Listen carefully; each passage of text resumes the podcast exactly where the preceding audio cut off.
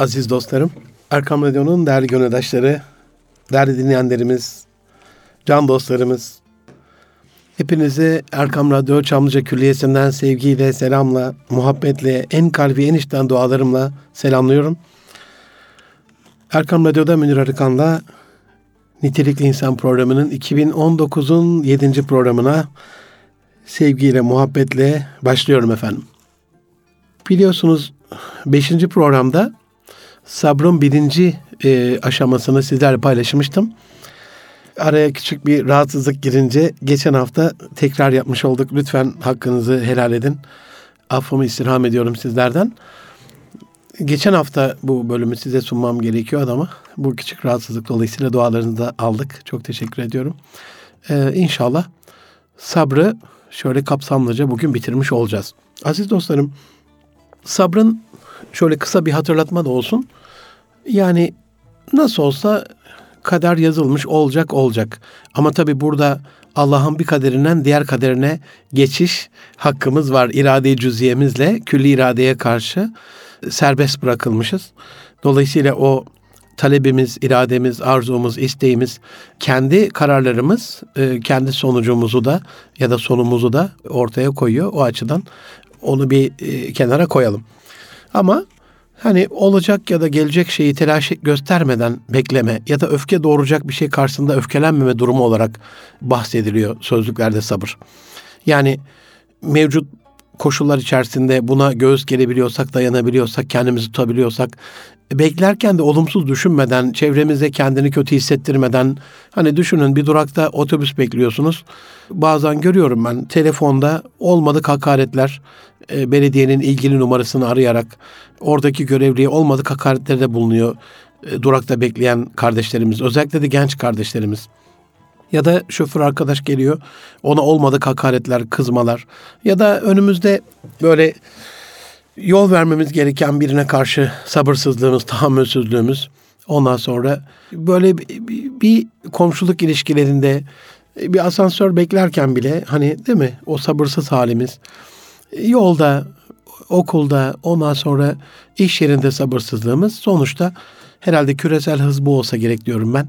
Biraz bizi e, tahammülsüz böyle dayanma gücümüzü azaltan hani bazılarının bağışıklık sistemi çok güçlüdür. Tahammül gücü de güçlüdür. Ağrı eşiği de yüksektir. Hani onların başına bir şey gelse de amatörleri vardır. Onu tolere ederler. Ama bazıları da küçük bir dokunuşta yıkılırlar. İşte bu telaşsızlık ve şiddetsizlik duygularının hakim olması durumu bizim için sabır. E, genelde böyle pasif bir özellik gibi algılanıyor sabır. Artık kaderim yazılmış, e, defterler dürülmüş, kalemler kırılmış. O zaman adam Hıdır elimden gelen budur diye boynu bükükleri oynuyoruz. Küçük emrahvari. Hayır bu değil sabır. Sabır aktif.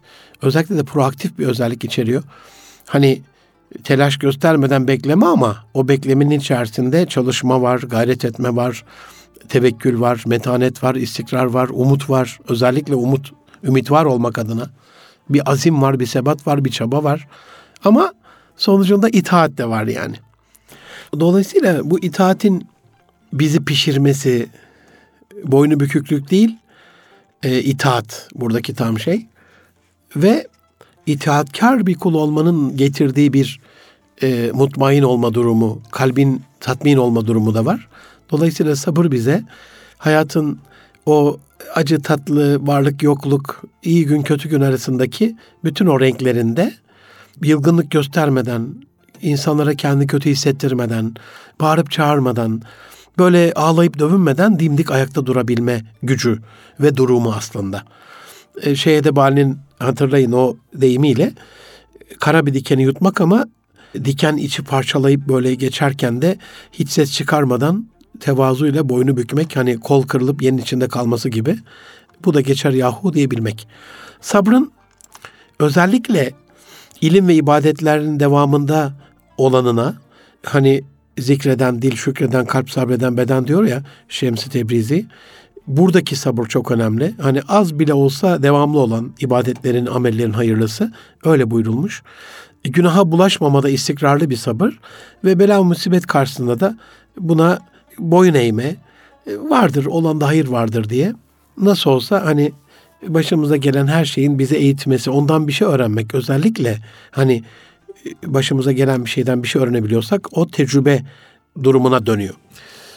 Kurumsal manada şirketlerde ben insanların birbirine karşı sabrının çok az olduğunu görüyorum. Eğitim verdiğim şirketlerde, danışmanlık yaptığım, koçluk yaptığım şirketlerde.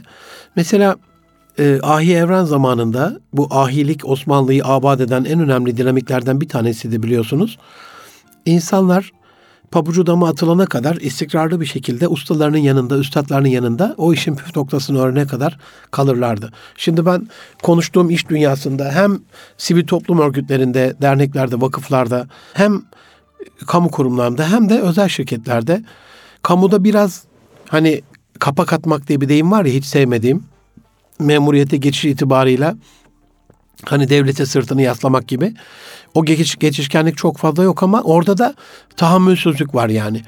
Ama özel sektörde en son geçen hafta konuştuk e, Samsunlu dostlarımızla iki gün süren bir eğitimimizde. Ben 100 lirayla açtım şeyi konuşmayı. Hocam dedi ne 100 lira 50 lira verse 50 lira daha fazla verse elemanları alabilir dedi e, başka bir rakibimiz. Yani şu anda 50 liraya kadar düştü dedi. Yani 50 liralık hatırımızın olmaması. Sabra bir bakar mısınız?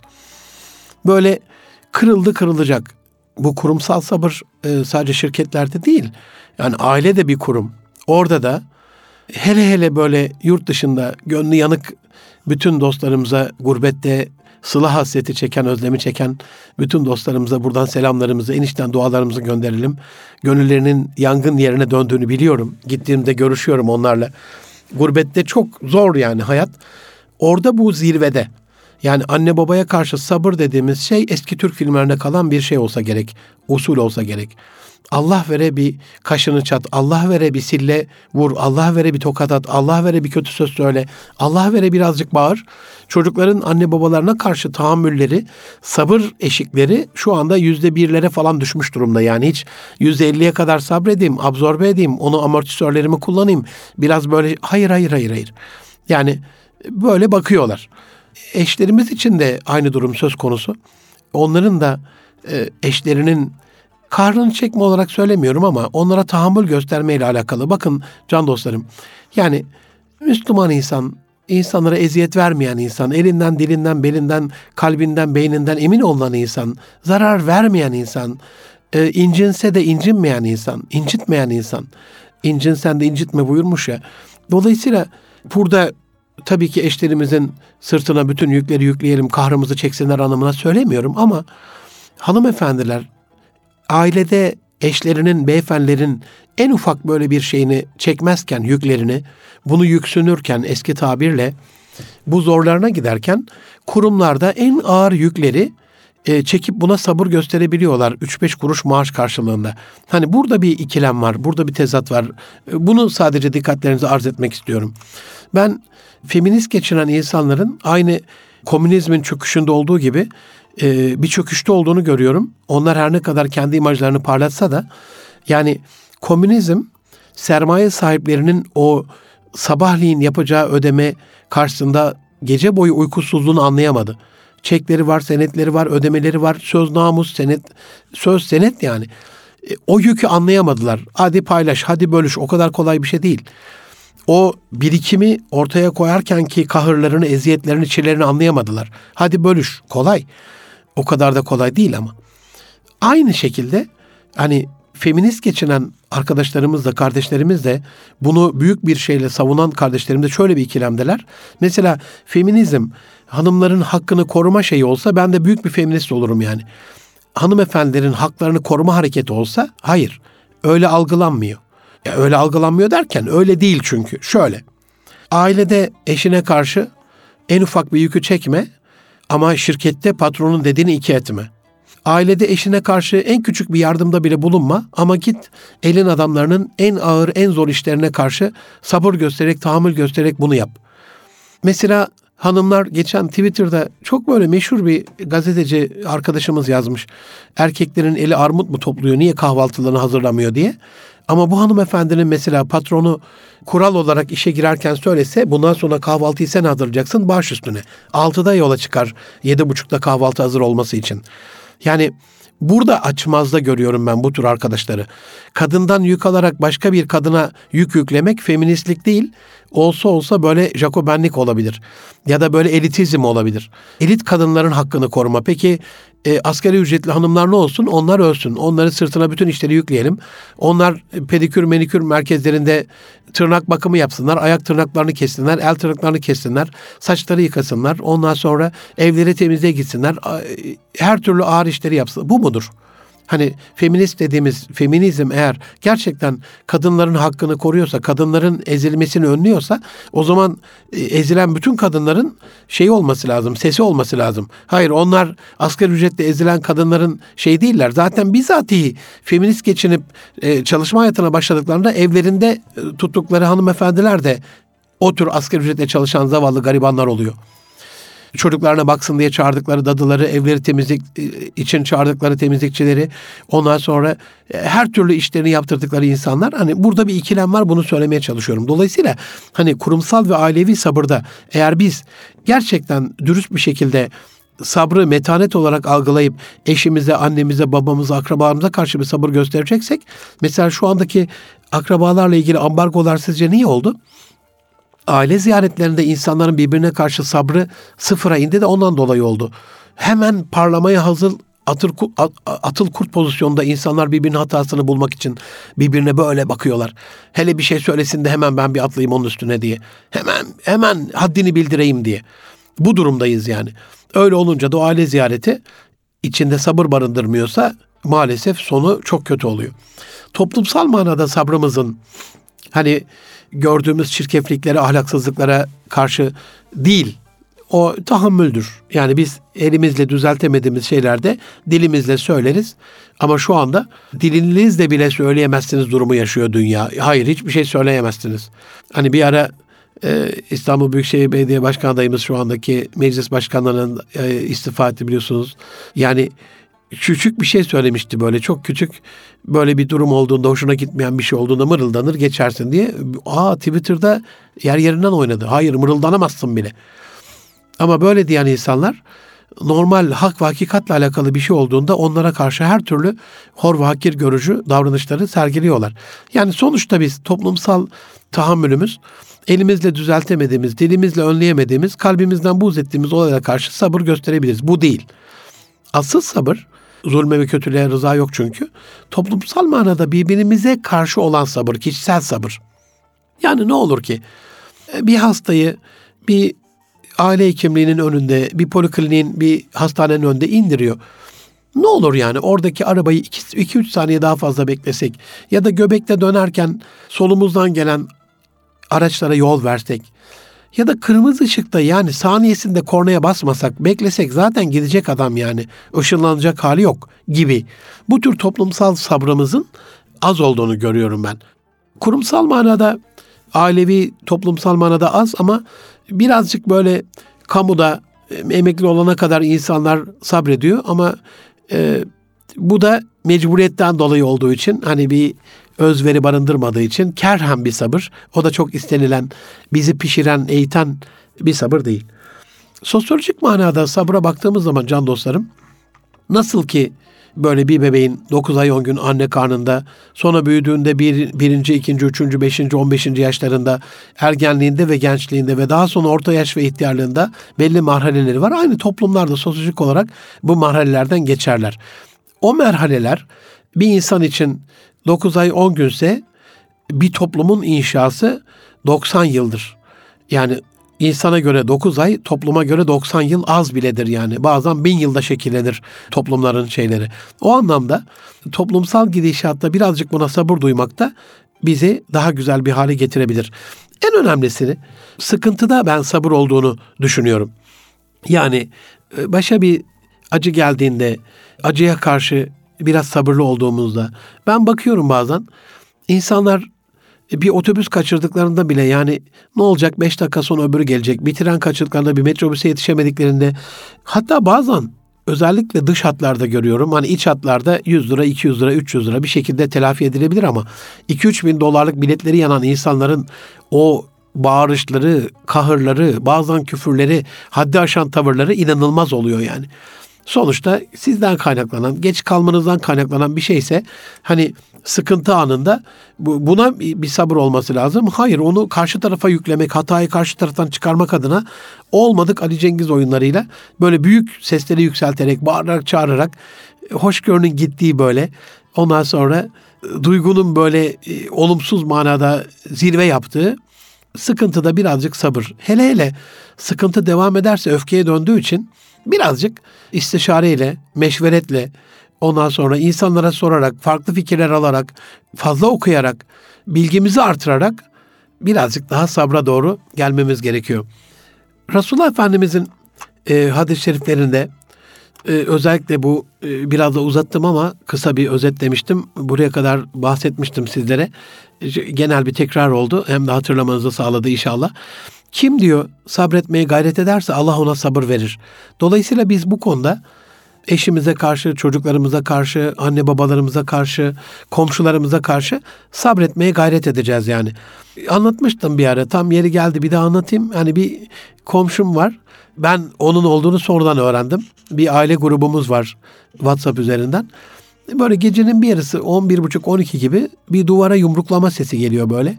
Yazdım ben de gruba hani bir yanlış bir durum varsa birisi birini protesto ediyorsa kızıyorsa falan bizim evin yan duvarından da geliyor gibi tam böyle boğuk da bir ses yani tam da anlaşılmadı. Sonra bir gün sonra komşum yazdı ya hocam çok özür dilerim o benim küçük yavrum Dedim abi çok sevindim yani. Hayret etti o da gerçekten sevindim mi falan. Dedim elhamdülillah yani. Küçük yavrucak bilmeyerek duvara vuruyormuş uykusuzluktan. O önemli değil. Onu çekeriz biz buna sabır gösteririz yani. Hala da arada vurur hiç de önemli değil. Sevincim şu ki iyi ki dedim birbirini protesto eden sonu kavgayla bitecek bir komşuluk hukukuna halel getirecek bir durum yok ortada.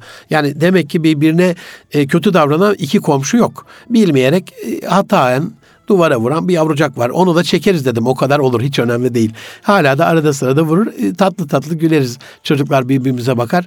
Yandaki minik yavrumuz vuruyor diye. O önemli değil. Biz gerçekten sabretmeye gayret edersek Allah ona sabrını veriyor ama gayret etmezsek mesela bazı yani bazı komşularım oldu öyle bugüne kadar değiştirdiğim evlerde. Ufacık çocuklar bir gürültü yapsın hemen kapıya gelen, ufacık bir e, misafirlikte kapıyı yumruklayan. Hayır. Yani çocuklar apartman şartları biliyorsunuz Türkiye'nin yüzde kırkı böyle büyük şehirlerde e, apartmana hapsolmuş durumdayız. Birbirimizin buradaki kahrını birazcık çekmemiz gerekiyor. Çocukları şizofreniye e, sevk etmemek adına onları özgüvenli bir şekilde yetiştirmenin bir yolu sürekli yani en, en küçük bir yaramazlıkta kapıya bir yumrukluyorsa o çocuğun e, yetişmesi, gelişmesi çok daha farklı olacaktır. Bunu yapmayalım. Dolayısıyla burada eğer duvarları yumruklayan bir komşunuz varsa ve siz buna sabretmiyorsanız, her yumruklarına gidip kapıya yükleniyorsanız, kapıyı yumrukluyorsanız sonu çok kötü olacak. Ama benim yaptığım gibi hani Allah'a sığınırım riyadan yapmaya çalıştığım gibi bazı güzellikleri de paylaşmak istiyorum. Zaman zaman yaptığım hataları söylüyorum sizlere, eksikliklerimi söylüyorum. Ee, ama burada aklımdan geçen şey ben buna sabredeceğim dediğimde zihnimde bir zihinsel bir setup oluşuyor yeni bir program yükleniyor bir anlamda. O bana artık zarar vermiyor. Ama ben sabretmeye gayret etmediğim durumda o ses inanın beynimizi zonklatır yani. Dayanamaz bir hale geliriz. Namaz bir nurdur buyuruyor Resulullah Efendimiz. Sadaka bir burhandır. Sabır bir ışıktır. Ne güzel işte önümüzü aydınlatan bir ışık. Kim sabrederse Allah ona dayanma gücü verir diyor. Kimseye sabırdan daha hayırlı ve daha geniş bir ikram verilmemiştir diyor. Yani ikram demek ki sabrettiğimizde Allah'tan bir ikram. Kim istemez böyle bir ikramı? Mümkün olduğu kadar sabır sabır sabır e, bu üçlü sabır sonu şükürle bittiği için de mutlaka durumumuzu çok daha güzel bir hale getirecektir. Çok sevdiğim böyle yine sözlerinden bir tanesi Resulullah Efendimizin müminin durumu diyor ne hoştur. Her hali kendisi için hayırlıdır. Bu durum yalnız mümine mahsustur, ona hastır. Başına sevecek bir şey geldiğinde şükreder. Bu onun için hayır olur. Başına sıkıntı gelecek olursa ona da sabreder. Bu da onun için hayır olur. Yani hayırda ve şerde, iyide ve kötüde, iyi günde ve kötü günde başımıza gelen şeylere şükürle sabır arasında bir yelpazede gitgeller yaşadığımızda Safa Merve arası gibi düşünün. Hani bir oraya bir oraya ama ikisinin arasında taşmadan, aşmadan, haddi aşmadan bizim için hayır oluyor. Mümin kulumun dünyada sevdiği dostunu aldığım zaman o kimse sabrederse ve Allah'tan ecir beklerse onun karşı cennettir. Yine kutsi bir hadis-i şerif bu da. Yani demek ki yakınlarımız, akrabalarımız, ahbaplarımız, sevdiğimiz muhiplerimiz de vefat ettiğinde buna bir sabır bize karşında cenneti veren bazen ben görüyorum hastanelerde özellikle acilde yani başına gelen e, bu tür imtihanlarda dövünen, böyle sürünen, sürüklenen, çok derbeder olmuş e, arabesk hayatlar görüyorum. Bazen de çok şükürdar, çok böyle lütufkar, her haline şükreden. Geçen konuşuyorduk bir akrabamızla alakalı. Dualarınızı bekleriz inşallah bütün hastalarımız için. Beyin ameliyatı olan bir akrabamızla alakalı. İşte insanlar inşallah hani Allah şifa versin, yatalak olmasın falan gibi temellerde bulunuyorlardı. Ben de ona rahmetli Sacide ablamızın manevi ablalarımın o gönlü güzel insanı yad ettim. 10 yıl ALS hastalığına sabretmişti. Yani sadece gözüyle yarım saatte iki satır bir mektup yazıyordu, yazdırıyordu ya da harf seçerek alfabeden ve elhamdülillah diyordu yani elhamdülillah diyerek göçtü öbür dünyaya. Kendi gitti adı kaldı yadigar denir ya. İnsanlara o ağır duruma sabrederek bizim şu anda belki onun yüzde birini, binde birini, milyonda birini bile çekmiyoruz acı olarak. Ama birinin saçı dökülüyor, ağır geliyor ona. Birinin saçı beyazlıyor, ağır geliyor ona. Birinin sakalı çıkmıyor, ağır geliyor ona. Birinin burnu biraz büyük, öbürünün yüzünde bir sivilce var, öbürünün elinde bir ben var, ağır geliyor ona. Şimdi daha ağır hastalıklar yaşayan insanlara bunu sormak lazım. Herhalde güle oynaya halimizi baş göz üstüne deyip e, sabırla e, tevekkül edip çekmemiz onlar için çok daha güzel bir tavsiye olur. Allah Müslümanın vücuduna batan bir dikene varıncaya kadar meşakkat, hastalık, endişe, keder, acı ve kaygı musibetleri onun günahlarına kefaret kılar diyor Resulullah Efendimiz. E, dolayısıyla başımıza gelen her durum içerisinde kaderin bir sahibi var. Yani Üstadın çok sevdiğim o hastalar risalesinde terziye diyor nasıl kumaşı teslim ettiğinde oradan kesiyor, buradan biçiyor. Bir bildiği vardır elbet diye. E, nasıl güvenirsin diyor. Ömür kumaşının sahibi Rabbimiz. Veren Allah, alan Allah. Dolayısıyla istediği gibi kesmesine, orayı teyellemesine, buraya diken iğne batırmasına, orayı biraz daha kısmasına, buraya makinede dikiş atmasına rıza göstermek gerekiyor diye güzel bir teşbihte e, bulunmuş Hastalar Risalesi'nde. Hastalarımız özellikle Kur'an-ı Kerim'de geçen şifa ayetlerinden, hadis-i şeriflere geçen sabır tavsiyelerinden ve hastalar risalesinden bu konuda faydalanabilirler. Can dostlarım, aziz dostlarım, Erkam Radyo'nun değerli gönüldaşları, Erkam Radyo'da Münir Arıkan'la Nitelik İnsan programındasınız. 2019'un 7. programının ikinci yarısında e, dini açıdan sabırlı olmayı arz etmeye çalışıyorum size hadis-i şerifleri arz ettikten sonra. Ayet-i kerimelere bir bakalım. Yani hoşa gitmeyen ve ızdırap veren hadiseler karşısında muvazeneyi bozmadan sükunete bürünme hali, hakka teslim olma hali, sabır biliyorsunuz. İmam Nevevi Hazretleri'nin sabrı yorumlaması çok enteresan. Sabır diyor, nefse emredilen şeyleri yapmaya mecbur kılmaktır. Yani bir ibadetse, böyle emretmişse buna mecbur mecbur kılı, kılıyorsun nefsi. Demek ki bu Rabbimizin emri, Resulullah'ın tavsiyesi. Ya da ilmen yapman gereken bir şey. Üstadın, hocan öyle söylemiş. Bu da ibadetlerin meşakkatlerine diyor, belalara ve günah dışındaki zararlara tahammülle gerçekleşir. Demek ki ibadetin meşakkati var. Nefis ne diyor? Kaç diyor? Hayır, dur orada. Belalar var. Nefis ne diyor? Çekme diyor. Sana mı kaldı diyor. Boş ver diyor. Hayır dur orada. Günah çok lezzetli, nefis çok nefis. Ne diyor? Yap diyor. Hayır kaç oradan gibi. Buradaki e, tanım çok enteresan. Sabrın kendi içerisinde bir af durumu, bir hilim dediğimiz o hal, tevazu, iffet, kanaat, şefkat, merhamet, nezaket, biraz musamaha, insanlara böyle taşı gediğine koyarak haddini bildirmemek, meşakkatlerine katlanmak, biraz yutmak, biraz pas geçmek, biraz es geçmek, biraz görmezden gelmek, biraz üstünü örtmek gibi e, durumları var sabrın içerisinde. Nahl 127. ayet-i kerimede e, Rabbimiz sabret diyor. Sen yani e, enteresan bir ayet-i kerime. Direkt Resulullah Efendimiz'e bir hitap senin sabrın da ancak Allah'ın yardımıyla. Yani sabret Allah da demek ki yardımını verecek, yardımcı olacak. İman etmiyorlar diye onlara üzülme, hilelen dolayı sıkıntıya düşme. Yani Allah'ımızın gözleri önünde olduğumuzu, onun Rabbimiz olduğunu, kaderin sahibinin o olduğunu, kafirlerin hoşuna gitmese de Allah'ın nurunu tamamlayacağını, kazananların elbette hakiki manada, gerçek manada Müslümanlar olacağını, müminler olacağını anlayabilmek aslında sabır. Yani şöyle düşünün, bir yarışma var ya da yarışma olmasın, korku tüneli var. Luna Park'ta girdiniz korku tüneline. Arada Drakulalar çıkıyor, ondan sonra katiller çıkıyor, zombiler çıkıyor, sizi korkutacak bütün şeyler çıkıyor ama siz baştan biliyorsunuz ki bunlar gerçek değil. Size gerçek manada bir zarar veremezler.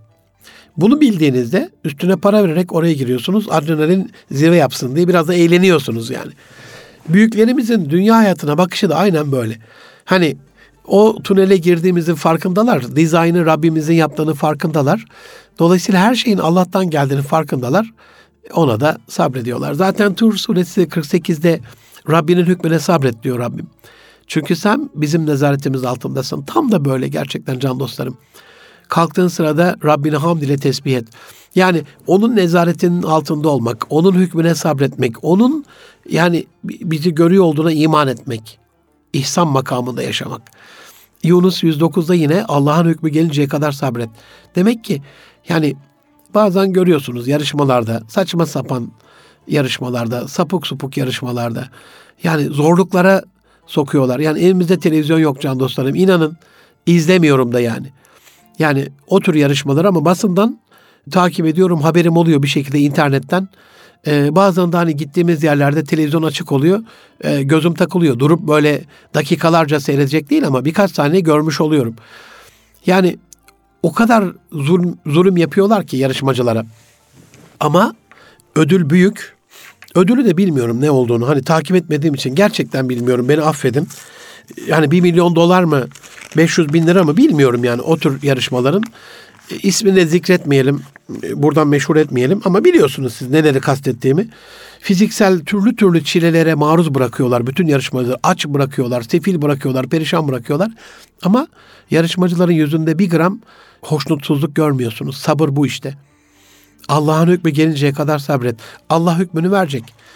Yani alıyorsa da ne düşünüyor? Yarışmayı organize eden insanlar alıyor. Vermiyorsa da yemeği onlar vermiyor.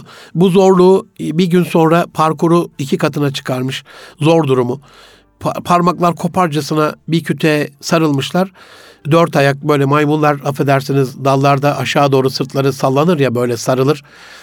Aynı o şekilde bekliyorlar yani.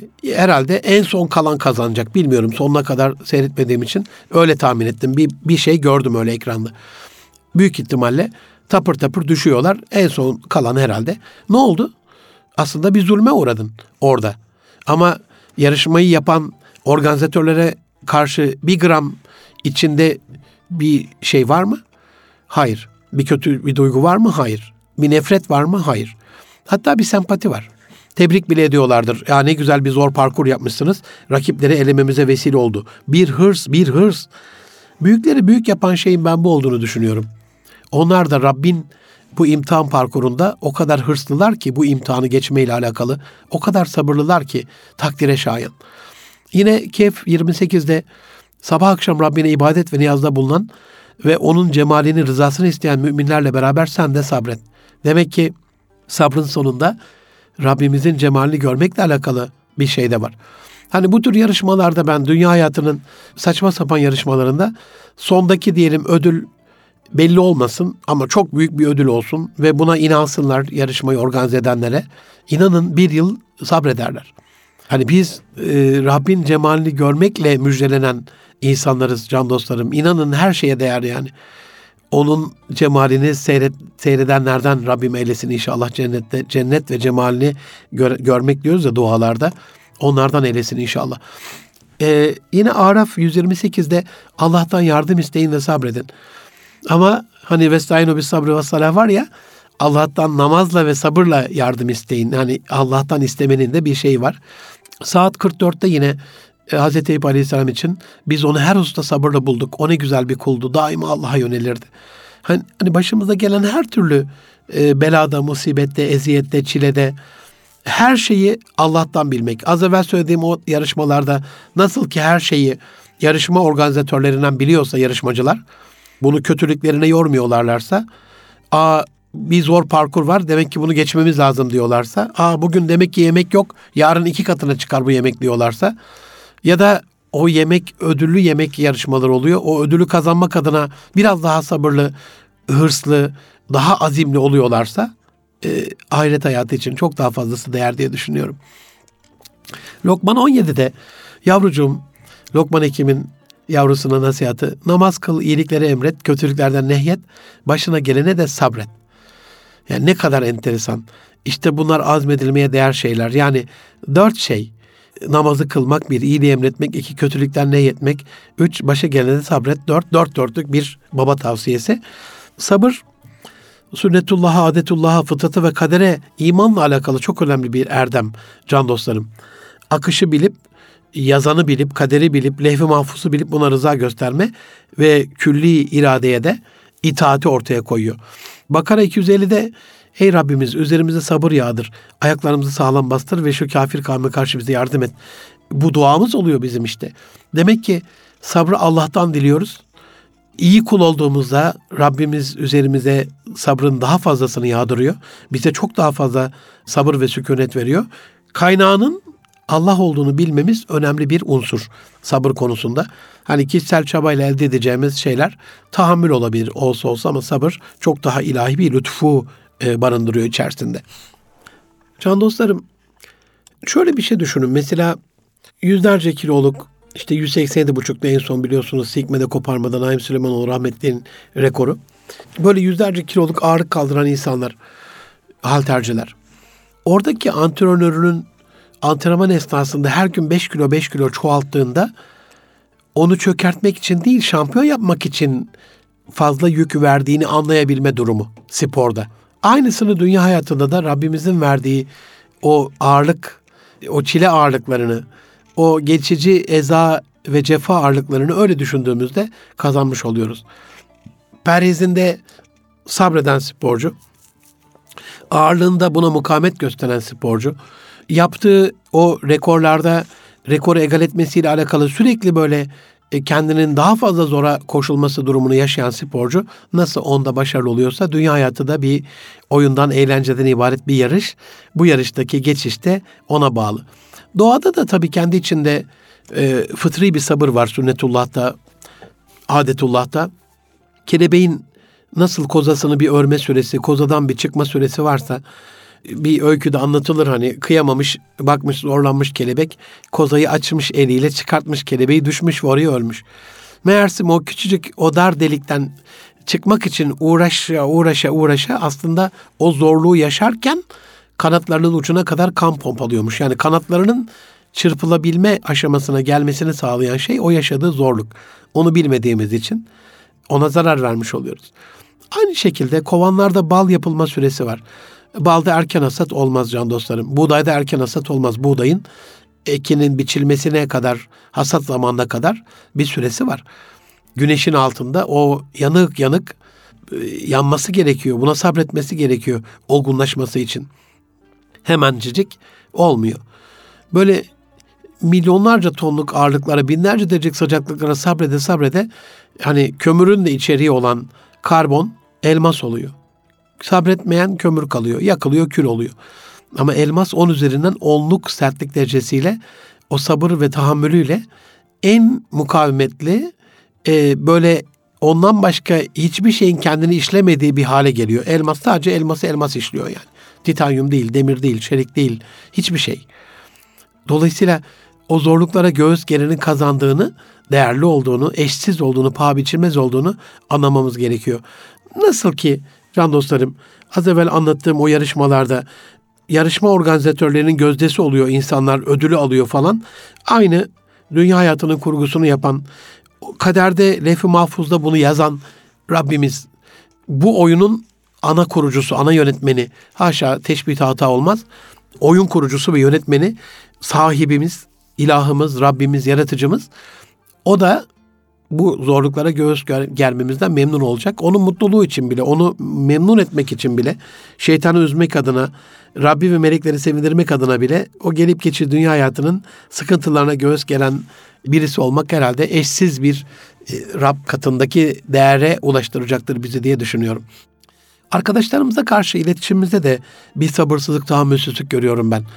Yani arkadaş sana yanlış yapmasına izin verdiğin kişi, hatasına tahammül ettiğin kişi, eziyetini çektiğin, cefasına katlandığın, sonuçta en sevdiğini en fazla sabredersin yani. Sabrettiğin kişidir arkadaş, öbür türlü olmaz. Ey arkadaş, bil ki arkadaşlık pek iyi demekle kaimdir. Mehmet Zahid Kolk Hazretleri'nin eşsiz kulak küpesi sözü. Kulaklarıma küpedir yani. E, pek iyi diyeceğiz yani arkadaşlarla alakalı. İtiraz etmeyeceğiz. Sürekli böyle eleştirmeyeceğiz. Sürekli karşı çıkmayacağız. Pek iyi dediğimizde e, çok güzel bir şekilde o iletişim kendi mecrasında yürüye gidiyor. Ama e, arkadaşlıkların da sabırsızlık ve tahammülsüzlük sarmalına, girdabına girdiğini görüyorum ben. 30 yıllık, 40 yıllık arkadaşlıkların bozulduğunu görüyorum ben.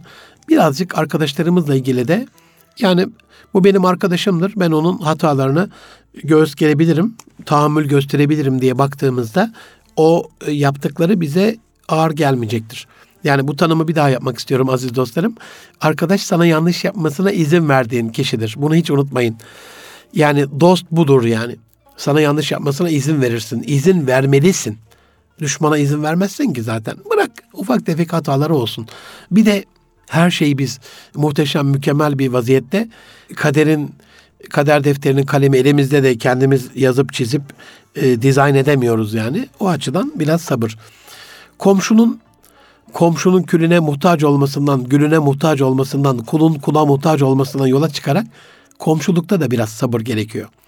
Komşusuna zulmeden iflah olmaz ve komşu zulmüne sabredenen de daha iyisi bulunmaz. Bu anlamda e, insanlarla bir arada yaşayan ve onların eziyetlerine sabreden mümin, e, insanlarla bir arada yaşamayan ve onların eziyetlerine sabretmeyen müminden daha büyük bir ecre nail olur diyor Resulullah Efendimiz. Aynı zamanda dağ başına çekilip böyle kendi e, kuzularını, koyunlarını, keçilerini güden insanlarla ilgili rivayetler var. Hani en rahatı onlar olacakmış gibi. Ama şu andaki durumda o olmasa gerek. Hala bu toplumun içinde arkadaşlarımıza karşı, e, komşularımıza karşı, çalışma arkadaşlarımıza karşı, ailemize karşı, vatanımıza, milletimize karşı, dünyaya karşı bir sorumluluğumuz var. Bunun müdriki olmak, bunun idrakinde olmak gerekiyor. Aşkta sabırla ilgili de birkaç kelime söylemek istiyorum. Programın sonuna doğru geldik aziz dostlarım. Üstadın Necip Fazıl'ın ne hasta bekler sabahı, ne taze ölüyü mezar, ne de şeytan bir günahı seni beklediğim kadar diyor ya. Ben onu ne de şeytan bir günahı seni beklediğim kadar kısmını ne de cehennem bir günahkarı seni beklediği kadar diye e, çevirdim kendi acizane şeyimle. Geçti istemem gelmeni, yokluğunda buldum seni. Bırak vehmimde gölgeni, gelme artık ne yarar diyor ya. Dolayısıyla hani o beklenen bir insan olmak, aşkın zirvesi herhalde o. E, dünyada benim ihtiyaç duyduğum kadar sabır var mı? Milena diye soruyor Franz Kafka. Aşıklar için herhalde o sabır ve tahammül zirvede olsa gerek. Eğer sevdiğinden bir gün haber alamazsa, sevdiğini bir gün göremezse, sevdiğiyle bir gün konuşamazsa, onunla beklentisine uygun buluşamazsa, görüşemezse herhalde aşık için maşukundan ayrı olmaktan daha büyük bir eziyet olmasa gerek. Burada aşkı dünyevi aşklar değil de ilahi aşklara çevirdiğimizde hayatımızın çok daha güzel olacağına itimat etmemiz, inanmamız hayatımızı daha güzel bir hale getirecek diye düşünüyorum. Sağlıkta sabırla bitirelim aziz dostlarım. Yani hastalandık diyelim. İşte iğne vuruyor doktorlar. Ne yapıyoruz? Sabrediyoruz. Niçin? Şimdi ben bakıyorum böyle iğne vurulurken yan tarafta minik bir yavrucak geliyor. Nasıl ağlıyor? Kıyamam. Nasıl ağlıyor? Bu konuşanı. İstemiyorum, yaptırmayacağım, hayır bana iğne yapamazsınız falan.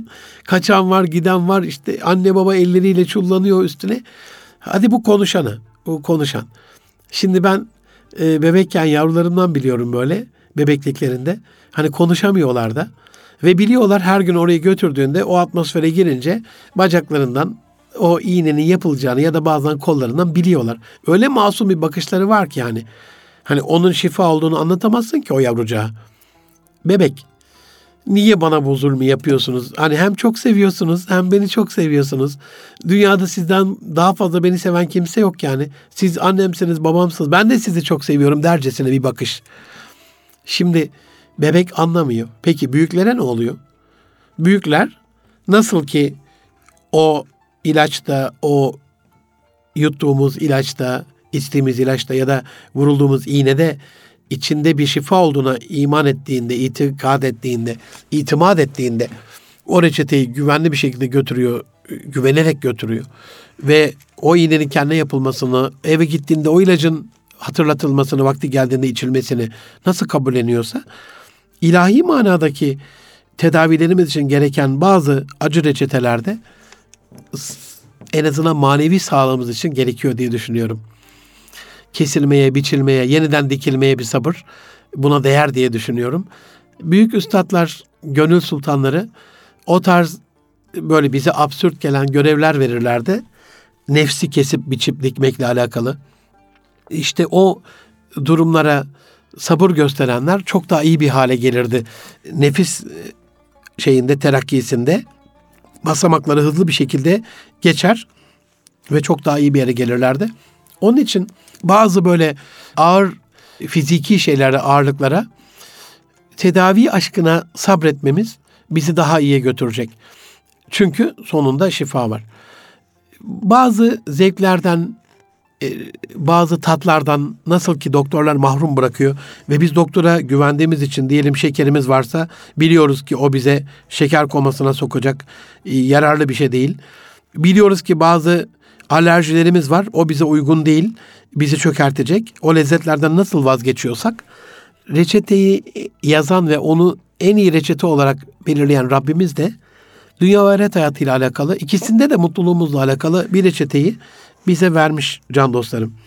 Keşke böyle her gün azar azar bile olsa okuyup o ilahi reçetede neler olduğunu anlayıp sonuçta bize uygun gelmesi bile bazı şeylere sabır ve bazı lezzetlerden uzak kalmak bize hoş gelmese bile sonundaki ilahi şifaya e, nazire yaparak o beklentiyle, o ümitle Allah'ım evet ben şu anda bu hakkımdan vazgeçiyorum.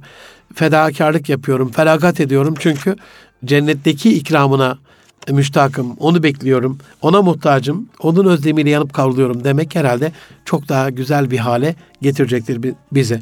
Aziz dostlarım, küçük bir temenniyle bitirmiş olayım. Toplumun her aşamasında sabrımızın gittikçe sıfıra doğru hatta eksilere doğru indiği şu tahammülsüzlük çağında, şu sabırsızlık çağında annelere biraz daha sabır, babalara biraz daha sabır, evlatlara biraz daha sabır, akrabalara biraz daha sabır, öğretmenlere, o sınıftaki yaramazlara karşı, idarecilere, öğretmenlerle ilgili ve velilerle ilgili, öğrencilerle ilgili biraz daha sabır, trafikte birbirimize karşı biraz daha sabır, şirkette arkadaşlarımıza, ticarette ahbaplarımıza, müşterilerimize, tedarikçilerimize karşı, siyasette e, millete karşı, millet için siyasete karşı karşılıklı olarak birbirimize sonunu daha iyi edecek şifalı bir reçeteye uyarak kafadan zulme rıza göstererek değil. Aa böyle gelmiş böyle gider diye ilgisiz kayıtsız kalarak değil. Ama şifalı bir reçeteye uyarak sabrın sonunun selamet olduğunu, sabreden dervişin dervişin muradına ermiş olduğunu bilinciyle daha sabırlı günler diliyorum. Hepinizi Rabbiceliğime emanet ediyorum. Gelecek hafta görüşmek üzere. Allah'a emanet olun efendim. Hoşçakalın.